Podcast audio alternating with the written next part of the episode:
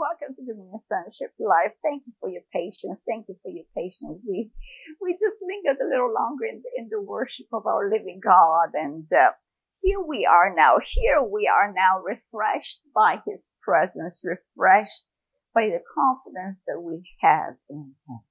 This great confidence that we have in him that we call faith. An assurance that if he be for us, if our God if the Almighty God, the creator of heaven and earth be for us, what can be against us? What can man do to us? Absolutely nothing but marvel at the glory of God that's about to be demonstrated and really has been up until now even demonstrated through us, the believer. Those that we are the born again, the begotten again to our Father to this new and living way of Christ. Last week, Sunday's message, the Lord, the, the Lord brought an adjustment even to my sight. And we talked about this living faith that we have in Christ. Living faith is to see the living one. Living faith is to fix your gaze on Jesus, who is the Word made flesh. And so when we behold the Word, when we behold the Word in the glory of He Himself, faith is being birthed and developed and grown up in our hearts.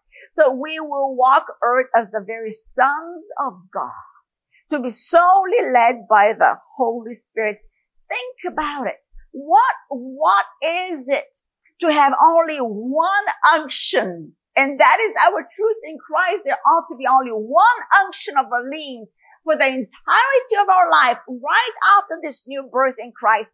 And that is the lead of the Holy Spirit the very wisdom of God to mark our lives and to navigate us out of every snare in pure tribe in the sight of every fallen foe. and for the devil to once again know he is fully defeated. Because we now have been given the Holy Spirit to lead us in the good shepherdship of Jesus. Living faith is to behold the living God. And so my message today is a true continuous and really, uh, hi, I really, my desire, the point of, at the end of all that I ever do for him is that there be a continuance of utterance, a growth of understanding. There will never be one over there, another there, uh, uh haphazard spoken words. The, the Holy Spirit is pure flow. The flow of the Spirit is always precept upon precept. Here little, there little, line upon line, from glory to glory.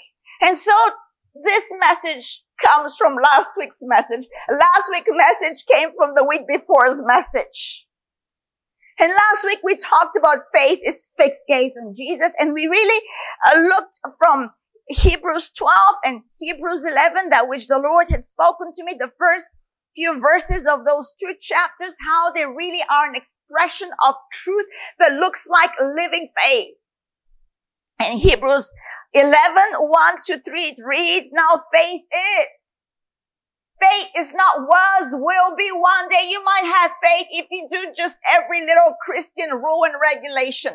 No, faith is now as Jesus is now, as God is, as He is, so are we. And so faith is right now living, ever abiding, ever breathing reality of Christian life, faith. This life that we live here on earth is through the faith of the Son of God who loved us and laid down his life for us. Now faith is the substance of things hoped for, the evidence of things not seen, for by it, through faith, by it, the elders obtained a good testimony. And then, of course, Hebrews 11 lists a lot of the elders that have gone before us, that are part of this great cloud of witnesses that are cheering us on into this marvelous run of faith, this race of faith, this good fight of faith. This triumphant march march of a Christian. Called into the very army of God to dominate every circumstance and every spiritual moment to the glory of God. Dominion. Faith is dominion on earth. To believe against every foul deception that is being uttered right now. To have a mind that is the mind of Christ, a sound mind to discern what's right and wrong and to walk unmarked, unmarked by the false illusions that are found in the world. Faith is evidence Faith is substance. And when we hold on to this evidence and substance, and last week's message, I'd recommend you listen to it. We, we looked at that being Jesus. The word of God is my evidence. The word of God is my substance. The very blood and body of the master. To be a disciple of the living God by partaking of the substance of his body which is the word of God. How do you partake of the substance of his body? You digest his word. You digest if he be for me, who can be against me? You digest that I'll never be rejected. For God is my helper. What can men do to me? From Hebrews 13. By digesting that now I am born again. I'm a brand new creation in Christ. Behold, the old foolishness has passed away. I have a new identity, which is from above. And so I fix my gaze on those things which are above. I digest truth so I can become truth, walked out, lived out. A Christian is not one that goes to church every Sunday with service. And that is a good thing to do, but not a definition of what it is to be a Christian. A Christian is a follower of Christ.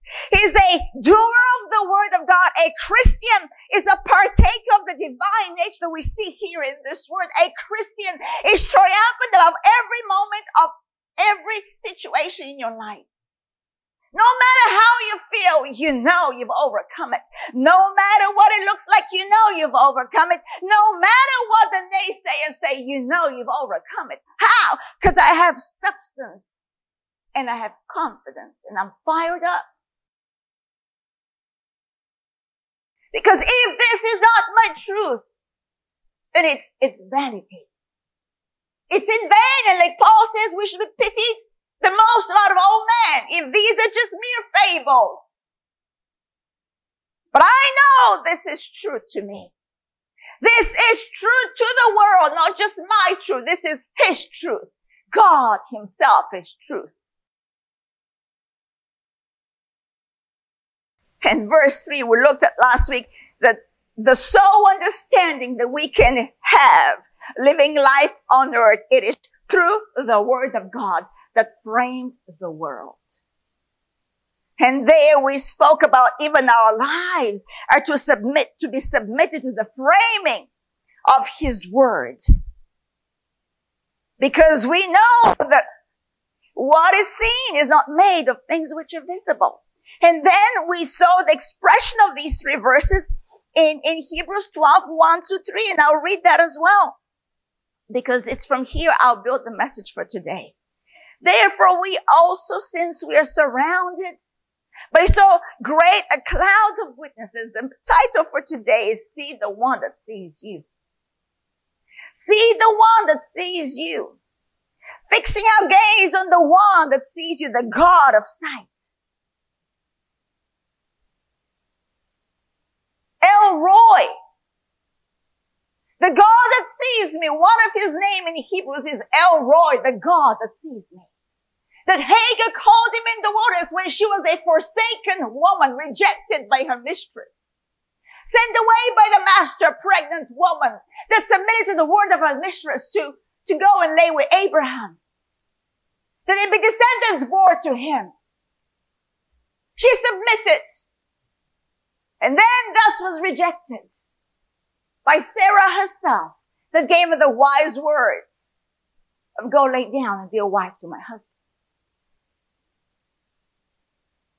And was scorned and sent, and she took off into the desert, into the wilderness. a pregnant woman.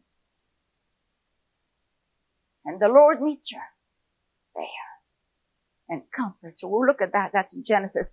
But see the one that sees you today. See the one that has placed you in this race of faith that you're not only running before the all-seeing God, but you're running before a great cloud of witnesses that is seeing you as well and cheering on, run child, run and give our Heavenly Father glory on earth. Run child, the hour is almost now. Here it is. This is the greatest hour of the body of Christ, not to hide, but to stand out. And so what? The persecution. They all were persecuted. The chapter of the Hebrews of faith, they all were persecuted. How about Apostle Paul? Fighting with beasts in Ephesus. Left for dead. How many times shipwrecked? Bitten with those lashes. 40 minus 1. Stood tall for God. And though in the last hour he writes that no one stood by his defense, but his master Jesus. What a glorious testimony of a one that lives life before God alone. And to the outer man, the most painful moment of life. I just did a recording, Dominion Talk on Rejection. Rejection that's found in the world has no dominion nor say so my life of how I live my life before God. For before God, I am fully accepted. And so here we have a race to run before a great cloud of witnesses. Therefore, we're to let go of all the hindrances of the way the sin that so easily ensnares us and to run this race with endurance that is set before us, looking unto Jesus, the one that sees us. The all-seeing God that so loved me, He sent His Son to die for me. That so loved me, He foreknew me, He predestined me. The ones who knew me even before my mommy and daddy knew me. That one. I live life before Him now. That one.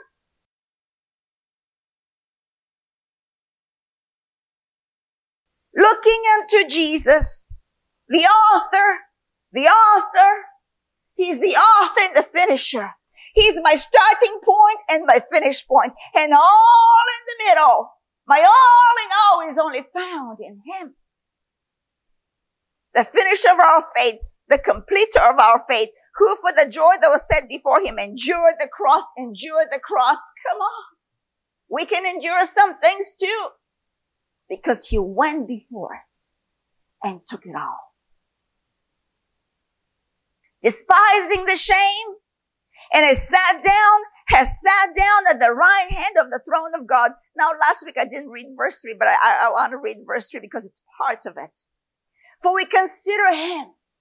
We consider him who endured such hostility from sinners against himself, lest you become weary and discouraged in your souls, in your minds, in your emotions. And so fixing my gaze on Jesus, living faith, that faith is now substance, faith is now my reality, my evidence looks like a consideration, a gaze that never departs the one who endured such hostility from men, lest I give up and succumb to this hostility and this rejection that's found in the fickleness of men. They like it one day, they don't like it the other day. Oh, she's so, so good. She's not so, so good. Oh, he's such a powerful preacher. Oh no, I don't like his preaching anymore. Fickleness up and down. God is about godly character. God is about godly character. And this formation, and the more I walk this Christian walk, in that which he's revealing to me daily, it's about grooming a character of Christ within me that doesn't shift with every shifting shadow. They say do this. Okay, I'll do that. Don't do that. Okay, I'm not. Absolutely not. We don't bow to doctrines of man.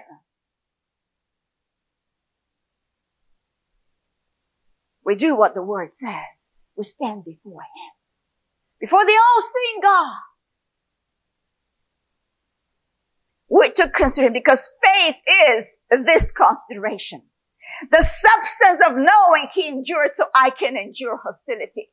And knowing this hostility was directed against he himself. He wasn't just having an off day where suddenly he felt everyone was against him, but really no one was. No, the truth is he was hated by man. I'm not talking. This is what you confess over your life. That's not what he's saying. He's saying consider, take a note, meditate what he went through so you can overcome it gladly. lest we become weary and park and get washed away. Be part of this great falling away. Every day we make these choices to consider Him who's gone before us. That is what it looks like to fix your gaze. A consideration of endurance. A persevering that is of God. A perseverance that is of God.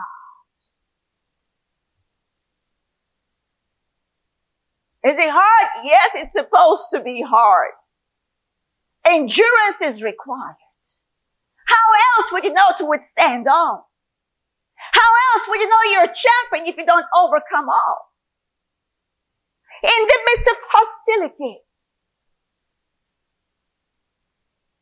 And so Hagar had to do that, did she not? Let's go now to, we're going to start today's message. Genesis 16. Now the story of Hagar, I did a, I did a little sum up here. Sarah was barren. Her womb was barren and she had a bright idea. And so the Lord opened Hagar's womb and she conceived and that was not a thrill to Sarah's heart. And so she despised Hagar and went to Abraham and says, you know, let it go. You know, just, Abraham said to Sarah, indeed, verse 6, 16, 6, Abraham said to Sarah, indeed, your maid is in your hands. Do to her as you please. And when Sarah dealt, this is, yeah, end of verse 6, chapter 6 in Genesis. And when Sarah dealt harshly with her, with Hagar, Hagar, she fled from her presence. Verse 7, now the angel of the Lord found her by a spring of water in the wilderness, a spring of water. By a spring of water. In the wilderness, by the spring on the way to Shur. And he said, Hagar, Sarah's maid, where have you come from and where are you going? Locate yourself, girl. So she said, I'm fleeing from the presence of a mistress Sarah the angel of the Lord said to her, return to your mistress. God's instruction is never about how we feel. He does not consider how we feel, but we are to consider Him alone. His divine purpose for our lives. Return to your mistress and submit yourself under her hand. Then the angel of the Lord said to her, I will multiply your descendants exceedingly on the promise because what he promised to Abraham, his friend. God is considering Hagar in her situation of distress. I'll multiply your descendants exceedingly so that they shall not be counted, for they shall not be counted for multitude. And the angel of the Lord said to her, behold, you are with child, and you shall bear a son, you shall call his name Ishmael, because the Lord has heard your affliction. He shall be a wild man. His hand shall be against every man and every man's hand against him. He knows your beginning and your end. He knows you. And he shall dwell in the presence of all his brethren. Verse 13. Then she called the name of the Lord who spoke to her. El Roi. You are the God who sees. You are the God that sees me. You know my beginning and you know my end. You call the end from the beginning. You resurrect the dead back to life. You are the God who sees. For she said, have I also seen him? Have I also seen him who sees me? And this is where my title came. This is a very dear portion of scripture to me. See the one that sees you. See the compassionate gaze of your master over your life. No matter the hostility you find yourself in the middle of, the rejection that you are overcoming daily. See him who sees you. Verse 14, therefore the well, that spring of that well, the spring of water, therefore the well was called Beer Lahoi, Lahai Roi. Observe, it is between Kadesh and Bered. And I have a little, in my concordance note, that, that well is called literally the well of the one who lives and sees me. Do you know that is the Lord Jesus Christ? The well of the living one who knows me, who sees me. The one that I abide in, the true vine, the good shepherd, that I now move and have my being in. That one that I'm running this race before him.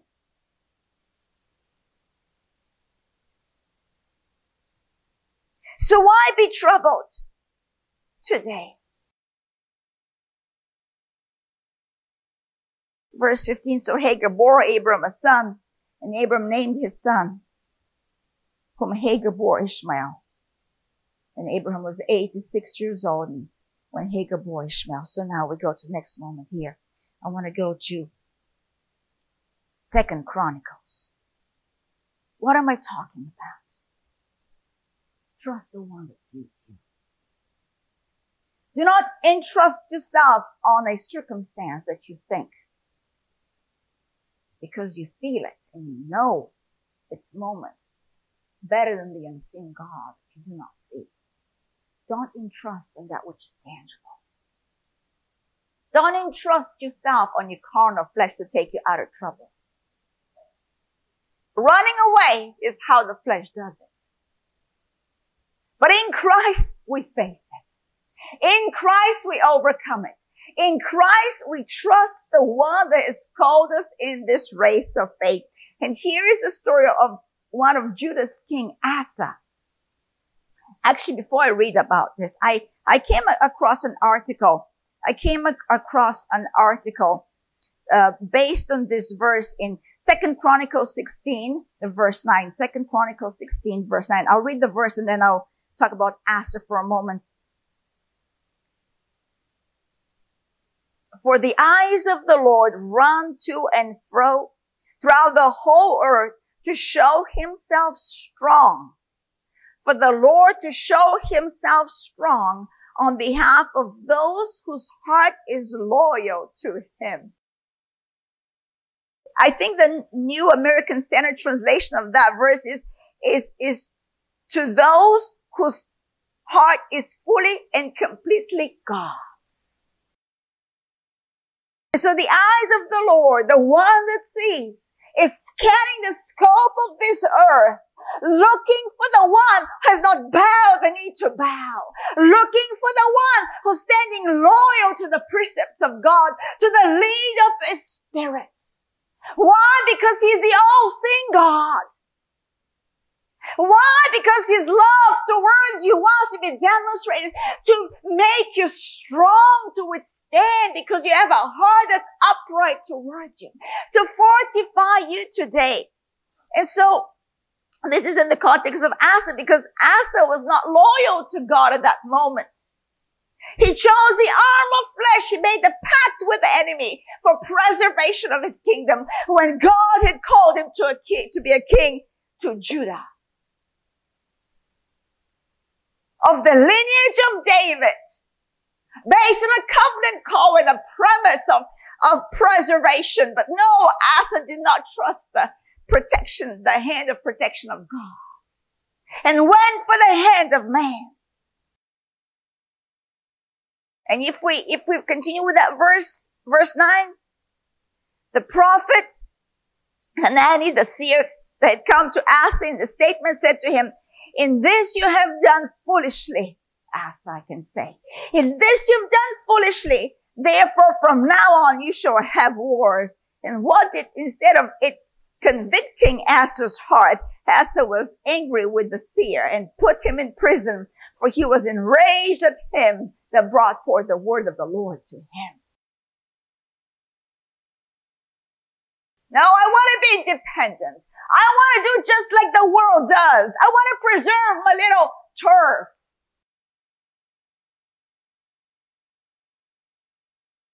Starting the beginning of that chapter 16 in the 36th year of the reign of Asa. The 36th year of the reign of Asa. No matter how long you serve God, to the very end, you want to find yourself faithful to Him because he's the completer of our faith. And so to the very end, we behold him for this completion of faith. In the 36th year of the reign of Asa, Baasha, king of Israel, came up against Judah and built Ramah, that he might let none go out or come in to Asa, king of Judah, a siege. Then Asa, what did Asa do? Go call on the Lord? No, he did not. Then Asa brought silver and gold from the treasures of the house of the Lord. Use God's treasure.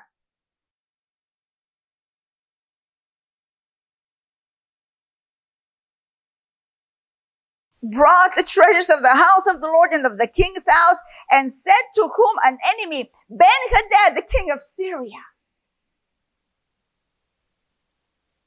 who dwelt in Damascus saying, let there be a treaty between you and me as there was between my father and your father. See, I've sent you silver and gold. Come break your treaty with Baasha, king of Israel, so that he will withdraw from me. And so Ben-Hadad heeded King Asa and sent the captain of his armies against the cities of Israel.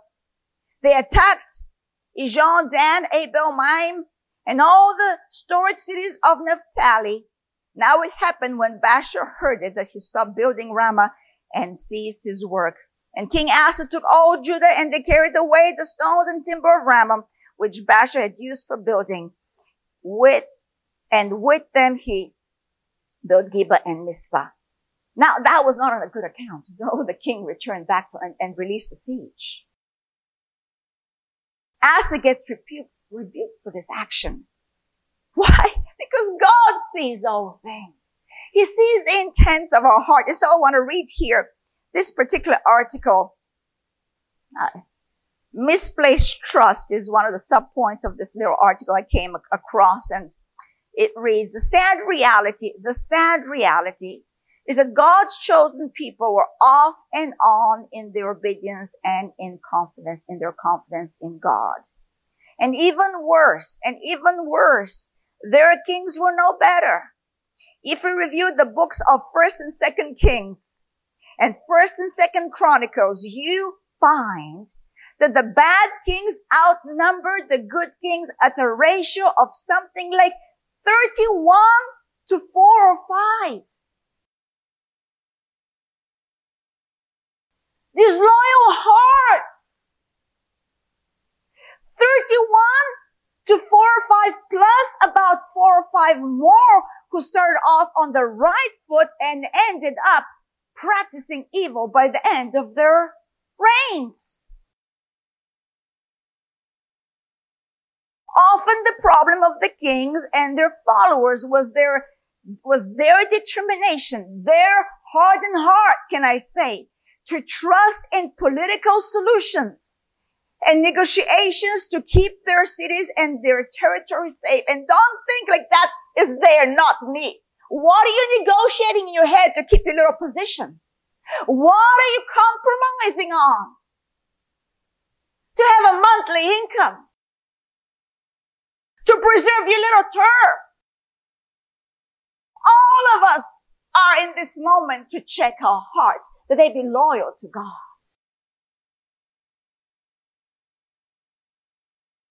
So they, they relied on, on political negotiations, political solutions to keep their cities, their territories. Many prophets warned them, warned not to, tr- they warned them not to trust in, in other kings and other countries for protection, but to trust that God in his temple would be their defense and firm foundation. But neither Israel nor Judah would listen. As God's people trusted Egypt and other allies to fight for their battles, God warned them that he would remove his covering from his people. If they chose to follow other kings and worship other gods and idols, and of course we know Jeremiah prophesied how they're going to go in captivity lest they repent. They did not repent. And what happened? They were sent for 70 years to Babylon. And so the lesson for today is see the one that sees you. Live life before the one that sees you because you will, you will give an account because the eye of the Lord runs to and fro throughout the whole earth to show himself strong on behalf of those whose heart is loyal, whose heart is loyal towards him. Yes, the New American Standard is that the Lord, the eye of the Lord roams throughout the earth so that he may strongly support, not to condemn it, but to strongly support those whose heart is completely his. Completely his. The amplified of that verse, for the eyes of the Lord move to and fro throughout the earth so he may support those whose heart is completely his, it's very much the same.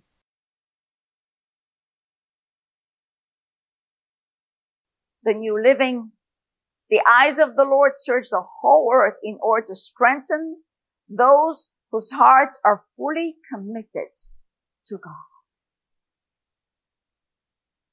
And I understand we go from glory to glory.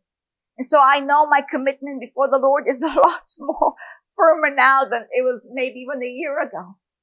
And I'm trusting that a year from now, my heart of loyalty towards God be even more committed.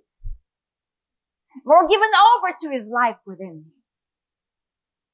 So that he'll strengthen me for this end lap in this race of faith. Because we are in the last hour. We are in the last hour. Hmm. Let's go to Luke. And just like I read that little article, it is to do with whom you fear. It is to do with whom you fear. That's where you put your trust. It's the one that you serve is the one that you revere. And we know the word says you can't serve two masters. You hate the one and love the other. And so let's go to, to, uh, uh, uh. let's go to Luke 12 on this one. Matthew, Mark, Luke, yeah. His eyes on the sparrow. Luke 12, 4 and 7. 4 to 7.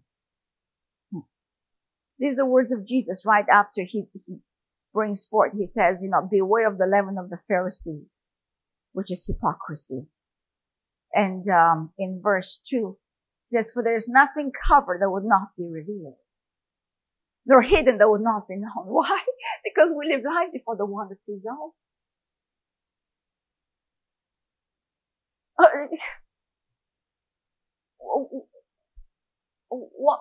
I, I think sometimes we fool around with our own little selves. Oh, you don't see me, God. You don't see me, God. Oh, you don't. Oh, it's okay. You forget about this moment, God. We're moving right along, God. It's the last hour. We're to consider the one who's gone before us, who's endured hostility against his own self from all men. The way of the leaven of the Pharisees. This is um, end of verse one in in, in twelve the way of the leaven of the Pharisees, which is hypocrisy. For there is nothing covered. There is nothing covered that will not be revealed, nor hidden that will not be known. You know, sometimes we fear more men for them to find out rather than God who already knows. Don't fear man. Live life before God, sees you, the one that's looking for your heart to be stalwart towards him.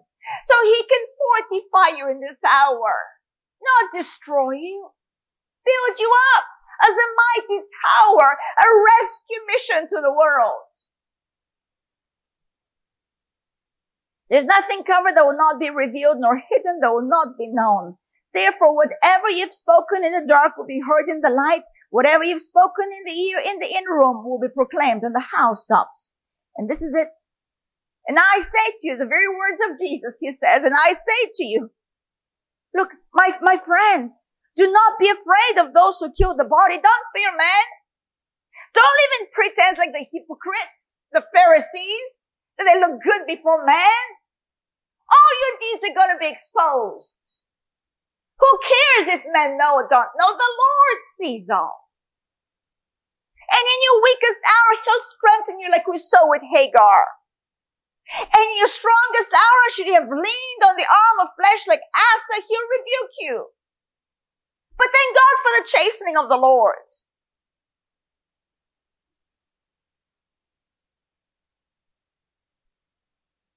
Don't fear man. Don't be afraid of those who kill the body and after that have no more that they can do. I'll show you whom you shall fear. The words of Jesus. I'll show you whom you shall fear, Jesus says. Fear him who after he is killed has power to cast into hell. Hell is real. Hell is eternity forever. A damnation. Our human mind cannot fathom. Thank God for that. Yes, I say to you, fear him. This is it, verse 6. Are not five sparrows sold for two copper coins and not one of them is forgotten before God? His eyes on the sparrow and his eyes on you today. But the very hairs of your head are numbered. Do not fear, therefore. Don't be afraid. You're of more value than many sparrows. You're of more value than many sparrows. And then he continues verse 8. Also I say to you, Whoever confesses me before men, you see, we see. We live life before the one that sees us. Whoever confesses me before men, him the Son of Man will also confess before the angels of God. But he who denies me before men will be denied before the angels of God. Mm-mm-mm. The all-seeing God. How about the story of the prodigal son in Luke again? Luke, is it, um, 15. And we know the Father represents Father God in the story. The one young man that squandered all and spent his life in the world found himself eating the pig's food and remembered. Sobriety came to his mind. Sobriety came to his mind in verse 17, Luke 15, when he came to himself, this young prodigal son, when he came to himself, he said, how many of my father's hired servants have bread enough and to spare and I perish with hunger? I'll rise, I will arise. I will arise. And today all of us are going to say, I will arise. I will arise and live life before my God who sees me from afar off and runs to me and comforts me. I will rise and go to my father and will say to him, Father, I've sinned against heaven and before you, and I'm no longer worthy to be called your son. Make me like the one of your hired servants. He's got all these conversations going in his head. The father's not waiting for those conversations. The love of the father is moving the father here in, in, in verse 20, and he arose and came to his father. But when he was still a great way off, when this young man was still a great way off, talking within his mind of what he's going to say and beg to the father to forgive him. His father saw him from afar off. His father saw him and had compassion and had compassion. And this is the word today. His compassionate eyes towards you, calling you back back into the fold, back into this treasured moment of your life being found in Christ.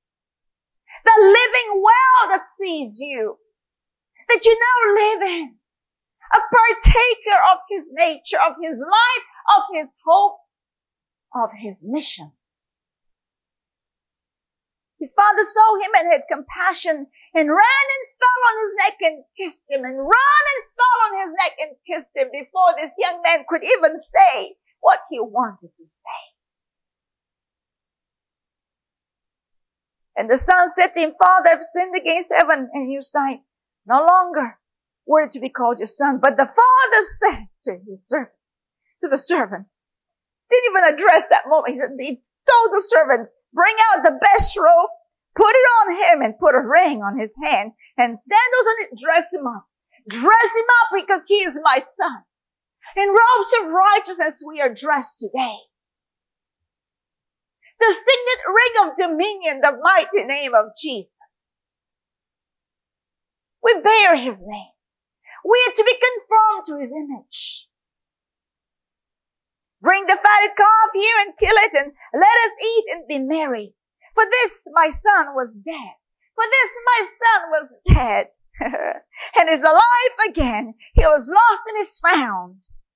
And they began to be merry. He was lost and was found and they began to be merry.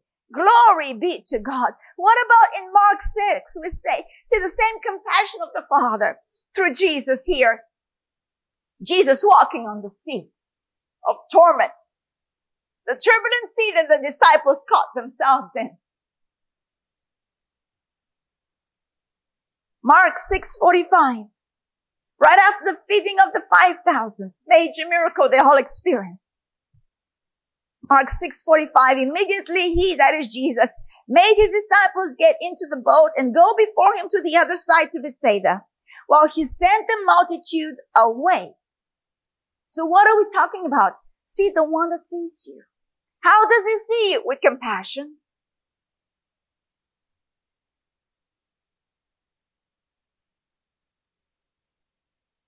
While he sent the multitude away, verse 46.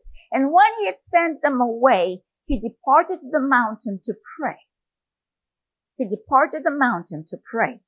Now when evening came, the boat was in the middle of the sea and he was alone on the land. They were not together. Then he saw them. How did he see them? By the Spirit. Sing God sees us. He saw them straining at rowing. Straining at rowing. Rowing in this life of ours. He sees us. What does he do? Ignore us when the wind is against us and contrary to us?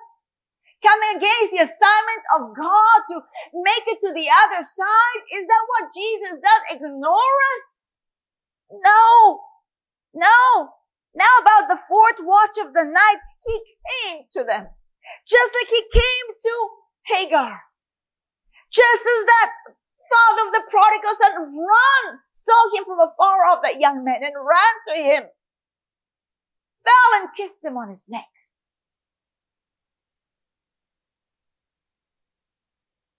Came to them walking on the sea and would have passed them by. But look what happened when they saw him.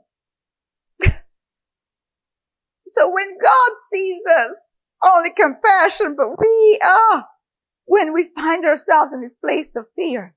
When they saw him walking on the sea, they supposed it was a ghost and they cried out, for they all saw him and were troubled. But immediately he spoke with them and said to them, be of good cheer. It is I. Do not be afraid. Then he went up into the boat to them and the wind ceased and they were greatly amazed. They were greatly amazed in themselves. Why? Because God fortified in that moment. They were greatly amazed themselves beyond measure and marveled, for they had not understood about the loaves because of their hearts. Their hearts were hard. And so today this message is see the one that sees you. Now I'm going to finish in Colossians. Colossians 1. I have other verses, but I'll just go Colossians 1. Oh, actually, no, there's one other one. So do Colossians second, second Corinthians. Let's read the point of the message.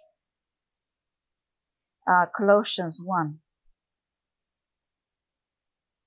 Maybe 15. Yeah. Jesus. Uh, through whom we have redemption through his blood, the forgiveness of sins. Verse 15. He is. Now faith is. He is. He is the image of the invisible God, the firstborn of all creation. He's the all seeing God. He is. For by him all things were created that are in heaven and that are on earth, visible and invisible. Just because you're not seeing with your natural little eyes doesn't mean it's not real. Visible and invisible, whether thrones or dominions or principalities or powers, all things were created through him and for him. All bow the knee. And they will all confess the Lordship of the Lord Jesus Christ.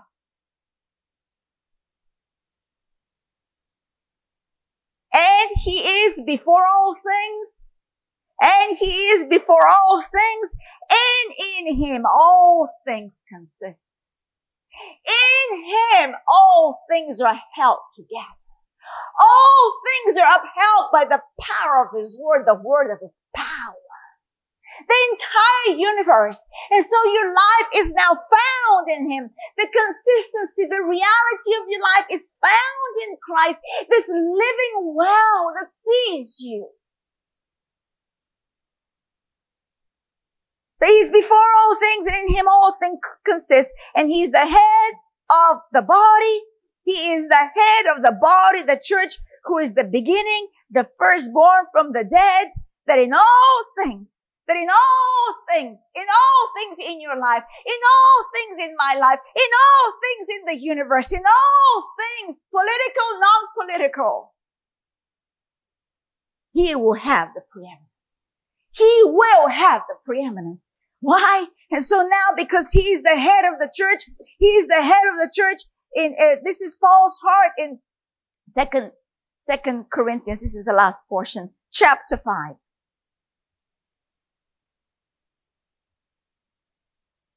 Mm-mm-mm. Well, let's do six. That's good. Right after five, that we're sealed. We have the Holy Spirit as a guarantee. Verse six. So we are always confident. We are always confident, knowing that while we are at home in the body, we are absent from the Lord. For we walk by faith, not by sight. We live life before the one that sees all things, the invisible God. We are confident, yes, well pleased rather to be absent from the body and to be present with the Lord. Therefore, therefore, because all of us are going to cross over and be present with the Lord. And should Jesus still go by the way of the grave, we'll come into this moment, verse 9, that we will be always mindful while here now. Therefore we make it our aim. Is this your aim? Whether present or absent to be well pleasing to Him to be well pleasing to Him. Last week we talked about faith is a gaze on Him. To not depart our gaze and shift it and lower it. Because faith is the only thing that pleases Him. We all, we, for we must all appear before, okay, let's, let's read nine again. Therefore we make it our aim, whether present or absent, to be well pleasing to Him. For we must all, for we must all because in all things you got the preeminence. For we must all appear before the judgment seat of Christ, that each one may receive the things done in the body. Why? Because we live life before the all-seeing God.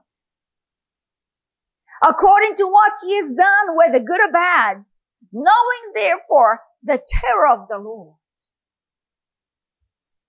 that Jesus spoke on in Luke 12. We persuade men. We persuade men. Eternity is real. Therefore we persuade men. But we'll, are, but we are well known to God. We see him, the one that sees us. We're well known to God and I also trust are well known in your conscience. And this is it. How do you live life? There's no such thing as living in the shadows. Away from God. We live before God. Or we choose to maybe live in the shadows of darkness, but it's still before God. So we have to make it our aim, just as Paul did, just as Apostle Paul did to the very end, not to be like King Asa, but to the very end. We ought to make it our aim to be well pleasing to Him. Because we must all appear before the judgment seat of Christ. For each one may receive the things done in the body according to what he has done, whether good or bad. And so we say in Christ, we bear much fruit, good fruit for the kingdom of God. Amen. We are done for today. Thank you for joining us.